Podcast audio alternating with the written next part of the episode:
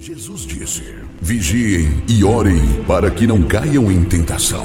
Começa agora o momento de oração do projeto Oração é a Resposta, uma realização do Departamento Nacional de Oração da Igreja Pentecostal Unida do Brasil.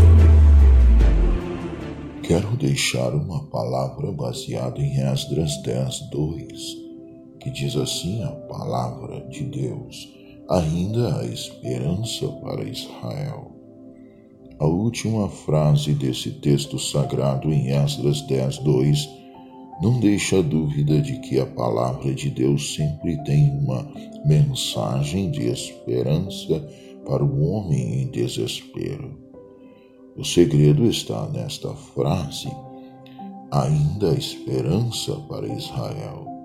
Que bom que ainda há esperança o pior é quando não há mais esperança. O melhor é quando a palavra de Deus diz que ainda há esperança. Portanto, ainda há solução para o seu problema. Ainda há cura para a sua enfermidade. Ainda há vitória para a sua vida. Glória ao Deus da esperança.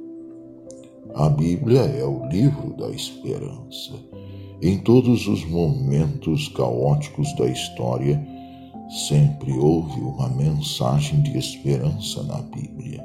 Ezequiel 37, 11 ao 14, em Romanos 15, 4, Paulo afirma que as Escrituras provêm paciência, consolação e esperança. Em Jeremias 14, 8, o profeta Jeremias escreveu que o Senhor é a esperança de Israel e redentor seu no tempo da angústia. Em Jeremias 17, 13, Jeremias diz que o Senhor é a esperança de Israel, a fonte das águas vivas. O nosso Deus é chamado de o Deus da esperança. Em Romanos 15, 13, Paulo afirma que, ora, o Deus de esperança vos encha de todo gozo e paz em crença, para que abundeis em esperança pela virtude do Espírito Santo. O nosso Deus não se desespera com nada. Ele é o Deus da esperança. Em 1 Timóteo 1, Paulo afirma que Jesus Cristo é a nossa esperança. Em 1 Tessalonicenses capítulo 5, 8, Paulo diz que devemos colocar sobre a nossa cabeça o capacete da esperança. Em Hebreus 7,19, o escritor da carta aos Hebreus afirma que a nossa esperança é superior em 1 Pedro 1,3, o apóstolo Pedro afirma que a nossa esperança é viva.